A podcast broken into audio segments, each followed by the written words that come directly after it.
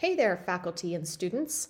Today we're going to talk about the new VISTA Pathway curriculum, which provides structure that aligns the skills of inquiry and critical thinking with self directed learning over a learner's entire UME timeframe here at UMass Chan Medical School. A design team has outlined the principles, key objectives, general structure, and themes for the program, focusing on emerging trends and needs in healthcare and in health education. We've just named the pathway director or co directors and the theme leaders this week, and they will further refine these and complete the detailed planning and implementation.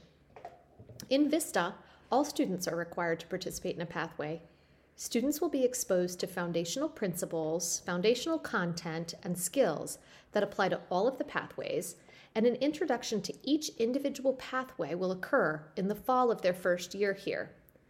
They will then select a pathway in the spring of their first year and participate in related sessions through their enrollment, culminating in the completion and presentation of a scholarly project in their last year of medical school. Most pathways will engage learners in designated longitudinal projects that align with pathway themes and also advance the community and institutional needs and priorities. These projects may be a bit more prefabricated than with our previous capstone projects, if you will. Another major difference is that dedicated credit bearing pathway time exists in each year of the curriculum, which we'll talk more about in a minute, that will provide students with exposure to core content intended for all learners, common or overlapping areas for learners across several grouped pathways, and then areas that are unique to that specific pathway.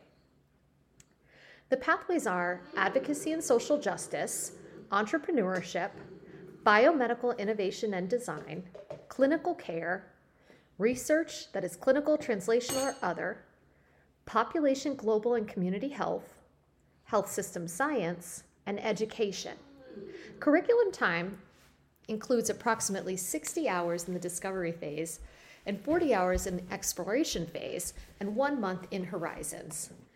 More information is available by looking at our video on the Pathways program that's on the UMass Vista site. The Pathway Director or co directors, who will be announced shortly, will oversee the Pathways program, including the Pathway theme leaders, who we'll talk about more in a minute as well. Working in close collaboration with an education specialist, those theme leaders and pathway leaders will now take over from the design team to fully develop application develop the application framework, structure, content, and requirements of this longitudinal pathways course. The Pathways Director or co directors will serve on the Longitudinal Themes Curriculum Committee and provide annual reports to that committee. Students will also have the opportunity to evaluate the Pathways curriculum each semester. Now, our Pathways theme leaders were chosen because of their interest or demonstrated passion in developing, developing curriculum and working closely with students and advisors and as advisors on professional skill development related to independent learning, dissemination, and demonstrated ability in these content areas. The leaders of our PURCH and MD PhD programs are developing program specific models of pathways. So, what will those pathways times look like over the three phases of VISTA? Well, as we mentioned, in the discovery phase during the fall of the first year, there's an introduction, some core content and experiences, and background information. In the spring of the first year, students will be asked to select their pathway and they'll be oriented to project, project expert project expectations, uh, depending on how the leader designs that individual pathway's curriculum. There's a total of 60 hours over this discovery phase. The exploration phase pathway curriculum includes the flexible professional experiences in alignment with the student's selected population and community health clerkship. That totals about 40 hours. In the Horizons phase, there will be one dedicated Pathways month required of each student.